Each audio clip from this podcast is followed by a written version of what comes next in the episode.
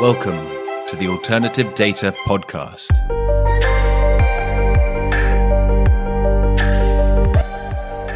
In this episode, I'm joined by Jordan Hauer and Mark Donovick of Amass Insights. Amass Insights is one of Alternative Data's facilitators. The company provides a bridge for alternative data buyers to get access to the whole gamut of available datasets. At the last count, Jordan and Mark had 13,000 alternative data providers on their books. In our conversation, we speak about how Amass Insight started off and what Jordan and Mark have been seeing in the wider alternative data space, both in terms of the hottest datasets and the emerging trends on the buy side.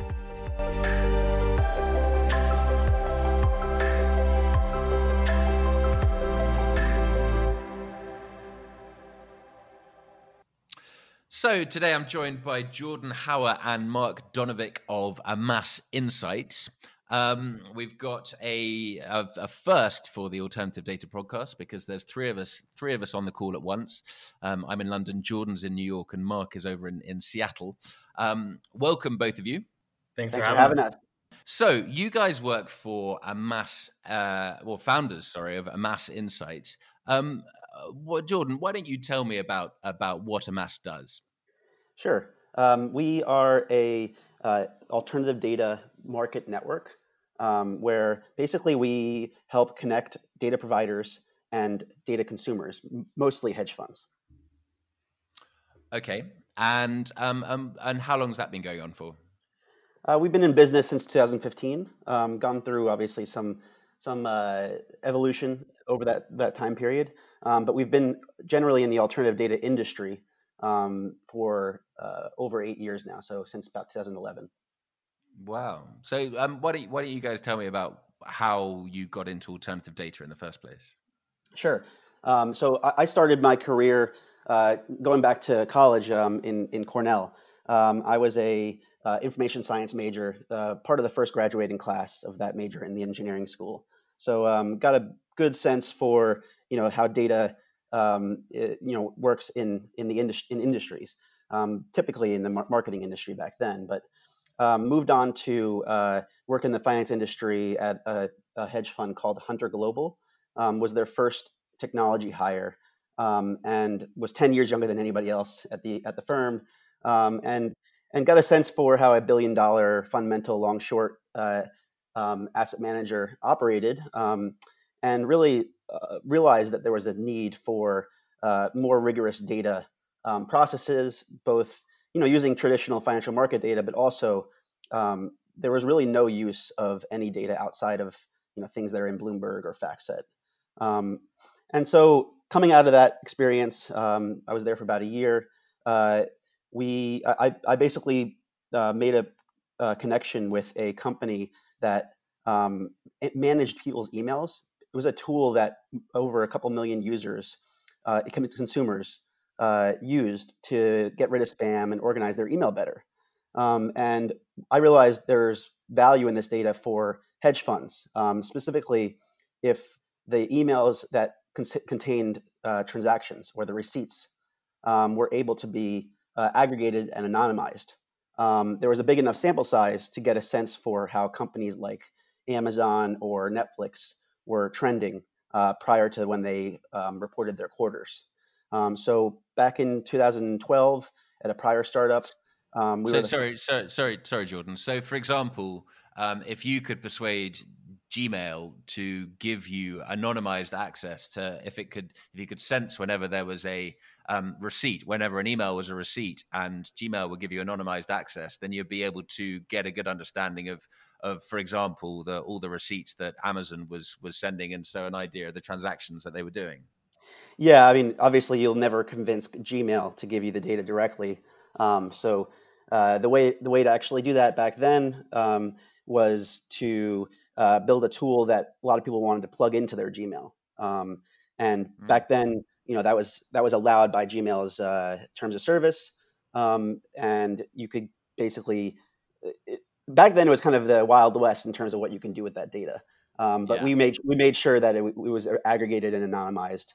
Uh, and um, you know, obviously, investors you know you might have heard this from other people, but investors really don't care um, about who the person buying something is.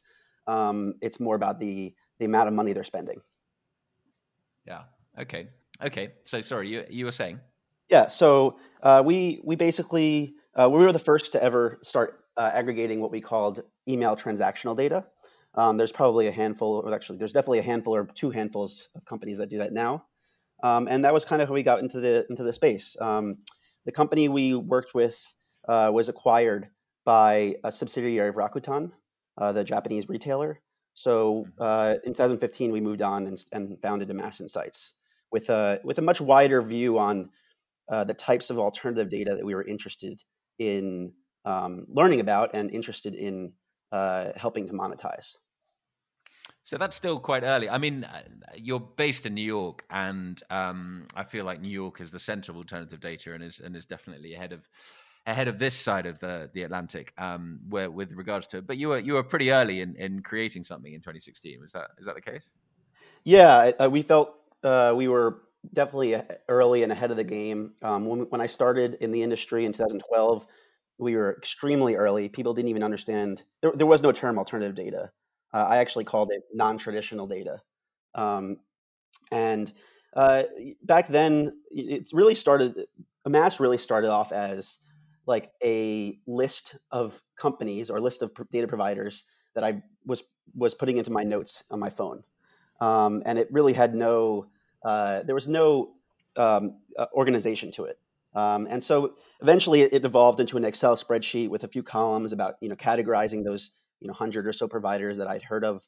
Um, whether you know, and I, I heard about them through my contacts in the industry and through following uh, news about new companies launching, et cetera, um, and realized that you know this was really exploding. The the types of different data that could be used by investors was exploding, um, and so eventually uh, it evolved into an Airtable database with um, hundreds and hundreds of, of columns and, and, different categorizations to um, basically categorize what are these alternative data providers, what do they do, uh, what type of data do they provide, are they valuable, and and uh, it really snowballed from there.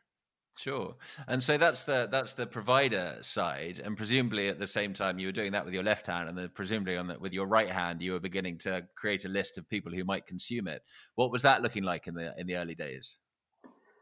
Uh, it's really just personal connections and and um, and you know the it doesn't didn't have to be as rigorous um, as the data providers. Um, so it's really uh, personal connections and and you know if you reach out to somebody that and tell them I have data that you could use to make make you know additional alpha, they're typically excited to talk to you. Um, well, so just to add to that too, I think you know back in that time, there really wasn't. I mean, this was really challenging for us. Is there wasn't a lot of you know funds out there with deep internal data science teams that can consume very large you know data assets. Um, and moreover, I think you know um, people are still educating themselves in the space, and they were still somewhat apprehensive to change, especially when you're working with data sets that are you know costing a million plus um, and require a lot of testing and compliance, um, you know, evaluations and stuff. So it was, you know, extremely, you know, challenging in the beginning just because, you know, our, I guess, buyer cohort is very small. Sure. So part of your part of your challenge, having created this list of alternative data providers, has been to um, evangelize about it and, and, and spread the word. Has that been has that been part of the story? Yeah, and also um, one huge thing is education of our data providers, of data providers, whether they're partners or not partners of ours. Um, so a lot of times we've actually been um, the first people to ever suggest that somebody's data could be sold to, especially to the investment management industry, and sometimes to anybody. Um, so a lot of these companies are actually not even data providers; they're just aggregating data for their own purposes and don't even realize that they're sitting on all this value. Um, and they don't know how to how to package it. They don't know how to price it. They don't know how to sell it. They don't know who wants it. Um, so a lot of it is really um, you know educating our data provider you know uh, contacts on what they should be doing and you know where they can basically build a new business within their own business. There's so-called um, exhaust data, isn't there? Which is which is companies which um, do their normal day job um, of, for example, credit credit cards is a is a basic example. They will be their day job is making sure that the transactions can happen, but there was an the exhaust data is that they are um, actually all this data can be useful for for the subsidiary mm-hmm. uses of people who want to understand the economy. Um, would you approach companies who hadn't realized that they had exhaust data and and and tell them that their data could be useful, or did they always tend to come to you?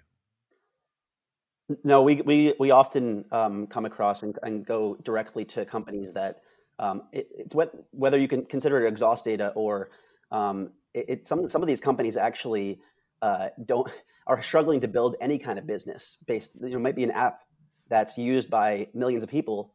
It's a free app, and they don't really know how to make money, and they realize that there there's a way that they can monetize their, you know, for example, their location data. Um, and and so it's it's in some cases it's exhaust of a of a of a business that's already healthy, but in some cases it actually um, we actually you know alert these companies to the fact that that they do actually have a business.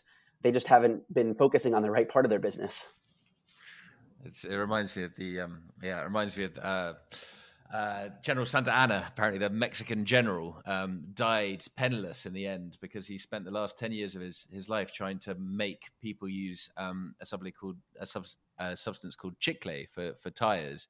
But it was five or ten years after his death that somebody else used chicle for chewing gum and became this massive billionaire. So you can have the right product, you're just not using it right, you know. um, but anyway,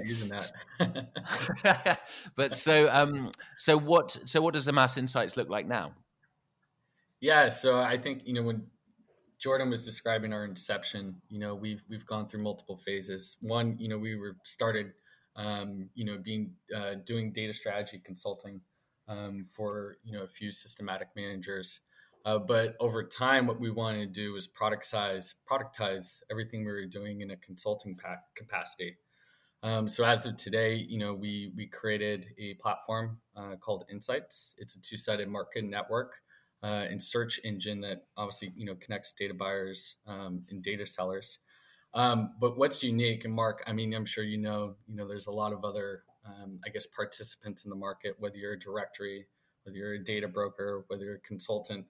I guess what kind of makes us unique is we have, or I guess our proprietary technology, instead of manually doing all this data collection um, and scouring the earth for, you know, uh, data suppliers, uh, we actually systematically source, categorize, and rank both traditional and non traditional uh, data assets uh, quicker than anybody in the world. Um, and then on top of that, uh, we consummate matches. Um, you know, between asset managers um, and data providers, but it's purely based on you know the research objectives and their portfolio holdings. Um, so that's kind of where we're at today. The product's not. There's a lot. There's sorry, Mark. There's a lot to unpack in there, so let me let me let me um, dive in a bit. Um, so so how how does it begin? A, a, client, let's say, a client comes to you, and it is a is a it's an investor who is interested in in alternative data, doesn't necessarily know that much about it, or or, or has an open mind. Um, and so, how how does the process work from there? Yeah, I mean, so I think you know the first step of the process is getting access to our platform, right?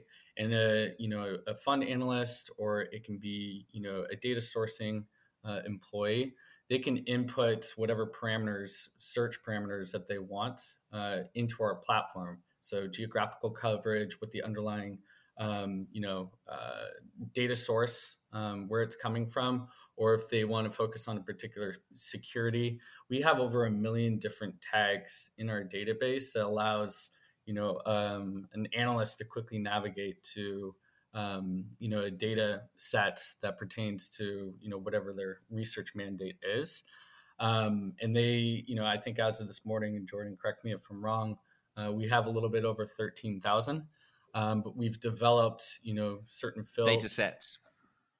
Data providers. Data provi- 13000 data providers. Yeah we we we like we are very specific on how we define a data provider um, it, rather than being a data set, because um, a data provider can actually offer several data sets or data products. Um, a data provider is really a brand of a company. um, that that provides data to others. Okay, that's an awful lot of alternative data providers.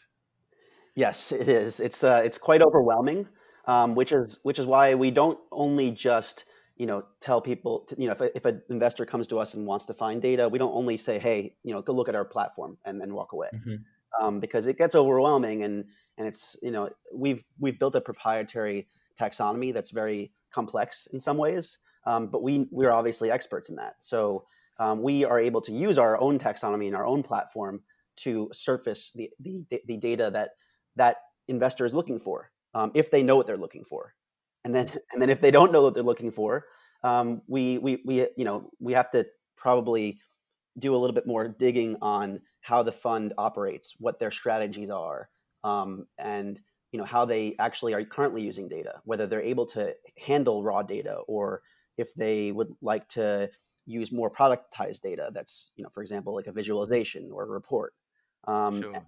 and then and then drill down into you know what what are the, the you know invest what are the what are the providers that could work for that particular fund strategy. Okay, and Mark mentioned that you rank the alternative data providers. Uh, how does that work?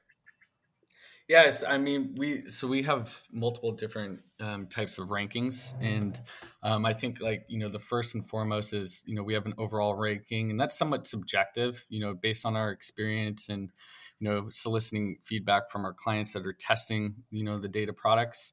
Um, but it's also you know, and I think this is a really co- important component.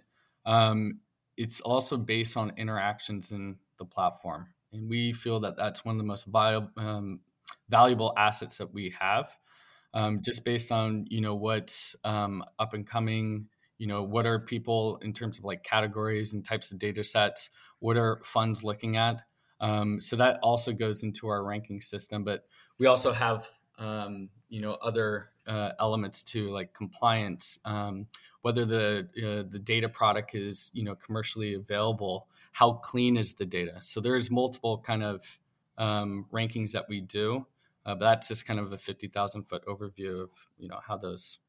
And just, ju- just jumping in there for a second, we, we don't, and, and uh, I should say uh, British mark, I'll, I'll, I'll say that for, um, so we, we don't want to be the arbiter of truth in this industry uh, in the long term. Like we, we, these, these rankings that we've built are, you know, somewhat subjective um, and are kind of high level. They're not, they're not based in the quantitative analysis of the data um, eventually, you know, eh, we're, we're going to be integrating um, external scoring systems and external systems to, you know, for example, um, in a systematic way, figure out how clean is that data set. Um, and that'll be done using external partners. Of course, you use alternative data to um, to rank your alternative data sets. I mean, what else would you do? So that's perfect. Um, but um, I'm intrigued because I would think that an investor um, one of the things they want is a data set that not everybody else uses. So one which is being ranked for popularity, it seems almost like a like a, a thing they wouldn't want. Yeah, I mean, we uh, we we do believe that our our uh, kind of best asset is the fact that we can surface data sets that have never been seen before, in the, especially in the investment management industry. Um, and yes, that is very valuable. Um, but I think we're still at the point um, in some case in some cases we're still at the point that we were you know seven eight years ago where there's only a handful or a few handfuls of of um, investors that can actually handle data that has not been used by other companies before other other investors before. Um, there's a lot of work, groundwork that needs to be done for a new data set to be brought into an investment process whether that's you know t- tagging tickers or um, getting rid of gaps in data sets and and there's a lot of data quality issues that come you know with a new data set. Um, so you know there's there's positives and negatives to bringing a new data provider to market um, and being the first to use it uh, there's still plenty of value in you know there's still plenty of value in financial market data uh, you know it might be hard to get and might, you might have to be an expert to get it um, but sure. you know there's there's and the reason i say that is there's still plenty of value in the the old school uh, credit card data sets, you know, for example, from M Science. There's still plenty of value from that. Sure. And presumably also you can you can use a bit of innovation and creativity and combine even popular data sets in new and in new ways which are kind of proprietary to you and, and extract value which nobody else has seen. And what you guys have done is is kind of um, what you've shown is that this is a really workable piece of data. So it's it's it's not going to you know the costs of using it aren't going to be that high. Yeah I, I mean ultimately i think you know combining multiple data sets in a mosaic approach is you know go, going to be the the way that the that lead industry leaders make their most money. Yeah. Okay. Okay, and so what is so um what is what what is hot right now? What are you what what trends have you seen in, in alternative data in terms of usage and in, in over over the time you've been covering it? I would say I think right now in terms of categories of focus and where we're getting the most requests um, is international uh, transactional data, uh, more specifically in China. And so, oh, really, you know, the challenging thing for us is one, you know, our, you know, uh, our platform and how we systematically sort, you know, new data providers. It's very challenging, um, you know, trying to scour what's, you know, available uh, in the Chinese language because uh, we are using NLP um, in that process. Um, so we've tried to partner with, um, you know, uh, data experts that are over in those regions that can help us with the business development end. Um, another challenging thing too is, you know, just reliability. You know, you may come across a really valuable, you know, data set in China, um, and on paper everything looks good, but once you kind of dig deeper and go through, you know, a rigorous compliance process, you know, it's what we found is, you know, ninety percent of at least the providers we see over in China, you don't really understand the underlying source of where the data is coming from. And so um, it's, you know, frankly been a lot of work, but, you know, fortunately we have some really good partners over there. Um, we just brought to market uh, a super compelling uh, data set. They capture 97% of all um, e commerce transactions across China and all the platforms like Taobao, Alibaba, uh, Pinduoduo. Um, so yeah, we're we're gonna publicly announce that data set um, here in the next couple weeks. The, the the other category that I wanted to mention that's you know, really picking up steam um, is ESG, um, and you know the, the, the ESG data is becoming really hot right now, obviously for for a number of reasons. But um, the the for me the most interesting parts are you know how different companies are using it whether they're actually using this you know there's some some companies boil everything down to a score for a particular ticker.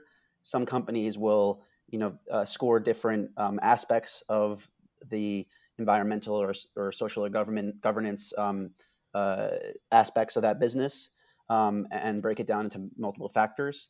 Um, we feel that uh, there's there's going to be a lot of uh, consolidation in that space. There already has been a little bit um, and we we feel there's going to be even more companies that are coming to market. So within the ESG space, what what can you give me an example of alternative data which would be ESG alternative data? Like how does that work? Well, there's there's there's three different types, obviously, at, at least of three of of ESG data. Um, an example, I, I, would say that it's kind of underappreciated um, in, in, in terms of G. Uh, G is typically over overlooked. Um, so G, you know, can can be about the governance of a company, you know, who they're hiring. Just quick, just quickly, just in case, it's environmental, social, and governance, isn't it? Yes, uh, and I'll just I'll just mention governance for a moment here because people don't usually talk about environment, uh, but um, there's there's plenty of uh, you know interesting hiring and employment data sets, um, and so you can uh, you, you, know we we work with a, we we worked with a couple partners um, that have really interesting both job postings data sets as well as the the employment makeup of a company. Um, so companies like Burning Glass Technologies is a longtime partner of ours. Uh, Revelio Labs is another one. Um, the, Revelio specifically can can figure out you know how many uh, you know underrepresented um, employees does a company have? Um, are they hiring women uh, systematically? Are they um, are they you know looking for for uh, where where are they hiring people? And are they do they have good um, employment management practices when it comes to you know benefits, et cetera? Um, and, and, these are these are all kind of overlooked in some ways by the traditional vendors. and that that's great. And um, and and any examples of environmental or social stuff? Uh, there's there's there's hundreds hundreds of, of examples of those. I mean, uh, MSCI. Uh, a lot of the big vendors actually have have scoring out for for environment. Um, there's even they there's actually a pretty interesting information coming from the company's filings themselves. Um, so, for example, Mastercard um, ha- posts uh, every year a very in-depth um, ESG report that goes through their their environment environmental impact as well as the impact of their vendors. Um, and uh, the information that, that they surface there is not standardized in any way. It's kind of there's no standards for how to report that information, so um, it's hard to to um, you know put it into one uh, database. Um, but I think that you know soon enough uh, standards will be built, or they are being built. But when you have multiple standards, you don't then you don't have any standard at all, and that's really where we're at right now. Mm. Okay, interesting. Um, and what about on the on the other side in terms of the um, consumers of uh, alternative data or the buyers? Are you seeing what are the trends that you're seeing there in terms of who is interested in, and how that is changing? Yeah, I think you know, kind of going back to how we started. You know, we we initially focused on you know a niche kind of space, which was you know uh, quantitative investment managers. You know, we noticed that Jordan and I both came from you know the buy side, uh, but they you know that that's where there was a higher velocity of money. Um, I think over time we're seeing you know more fundamental shops um, build out their data science teams, um, and so we're seeing a larger audience of hedge funds you know get involved in the space. Um, but also too, you know, we're we're starting to see like you know the private equity, um, you know, real estate uh, investors um, are also you know starting to get involved in the alternative uh, data sector. So um, I think the the industry kind of exposure is going to get only deepen uh, over time. Um, but yeah, Jordan, like, would you would you agree with that? And, and I would add in there just typical, you know, corporate corporate clients are are beginning to realize that there's value in external data. Um, that's what they call it, at least. Um, and you know, it's it's tough when when some of these companies haven't even figured out their own internal data, which is kind of the first domino domino that needs to fall before you start bringing in external data. Um, but uh, you know, a lot of companies are starting to you know have uh, enough um, of a of experience with data to to do so. Okay, and and geographically, we touched a little bit on the fact that New York um, uh, is I'm I'm I'm intrigued. I'm I'm, I'm looking at my own analysis figures and seeing that there's an awful lot of people listening to me in, in America, um, and and New York particularly. But um, are you seeing are you seeing a ge- geographical sweep? Is it is it is it increasing in, in Europe and, and or or even Asia? Is there can, are you seeing trends in that in that way? In terms of uh, data consumption or data prov- providing? Both, really. I mean, you've got you've got an eye on both sides, haven't you?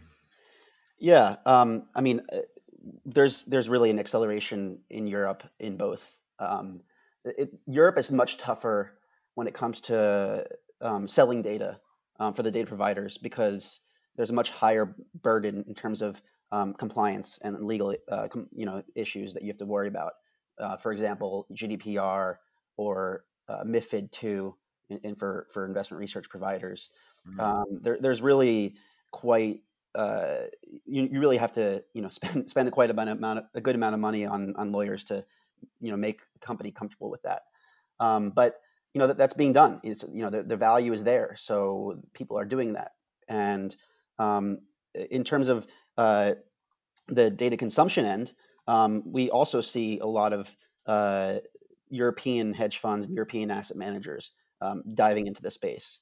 And even more recently, uh, as Mark mentioned, um, Asian asset managers, you know, those in China and, and Hong Kong, um, are are realizing the value of alternative data. There's there's there was a couple of alternative data conferences even in China in 2019, which was pretty surprising for me to see. Um, and, and, that's really, I would say China and, and Asia are, you know, backward, you know, are about eight years behind in terms of alternative data. You know, so they're they're kind of at the beginning um, phases. Europe is probably a few years behind um, but not too much, and they're they're they're they're gaining on us. Um, and you know, obviously, we're a little bit more mature in America, but um, there's the, the types of asset managers that are becoming interested in alternative data are have been expanding over time. So the long onlys, you know, the, the companies over in Boston, um, the large, you know, largest asset managers in the world are are starting to dive in as well. Mm. I think I think it's interesting um, that Chinese example, just because I, I see alternative data being such an opportunity with a country where they're kind of famously the markets are quite uh, suspicious of the of the of the official the traditional data coming out of China in some ways like the you know the unemployment hasn't changed in in in five years or whatever um, which is which is unlikely so alternative data it seems to me can give a really particularly behind the Great Firewall and things like that um, can give an insight where um, it's it's hard to get it elsewhere. So I, I, mean, I can I can I can I can understand why there could be kind of increasing interest in, in getting in there. Well, it's even more interesting because uh, surprisingly, in some ways, their their mobile penetration and their um, electronic transactions are um, well well ahead of us in terms of percentage of of, of spend. Um, you know, most people are are transacting uh, digitally and, and even through through like messaging apps um, like WeChat. Um, so you know, the, the, more things that are done digitally, the more things you can measure easily um, using data providers. So um, that that could you know really allow the economy to be better me- better measured by these data providers. Its thing is, it's China is so um, centralized in terms of, I mean, as you say, WeChat, and WeChat kind of uh, governs um, so much of a Chinese person's life, as, as I understand it. So you know, you do everything through WeChat. So to get the perfect alternative data is almost um, you need to you need to maybe be going to um, you know these these big companies themselves and and and try and crack into there. Yeah, and and that gets tough with um, you know that there's the the issues with the government and and knowing you know where they have their hands and tentacles and what yeah. they're what they're willing to to allow to, to happen. Uh, that can change on a dime. Um, so uh, there there are obviously you know a lot of other um, concerns to worry about there. For sure. Um, I think Jordan, Mark, that's a very good, uh, neat introduction and summary to um, to Amass Insights and what you guys do and what you're seeing. Thank you both so much for coming on, and um, we'll be watching what happens at your end with interest. Appreciate you uh, bringing us on the show. Yeah, thanks for having us.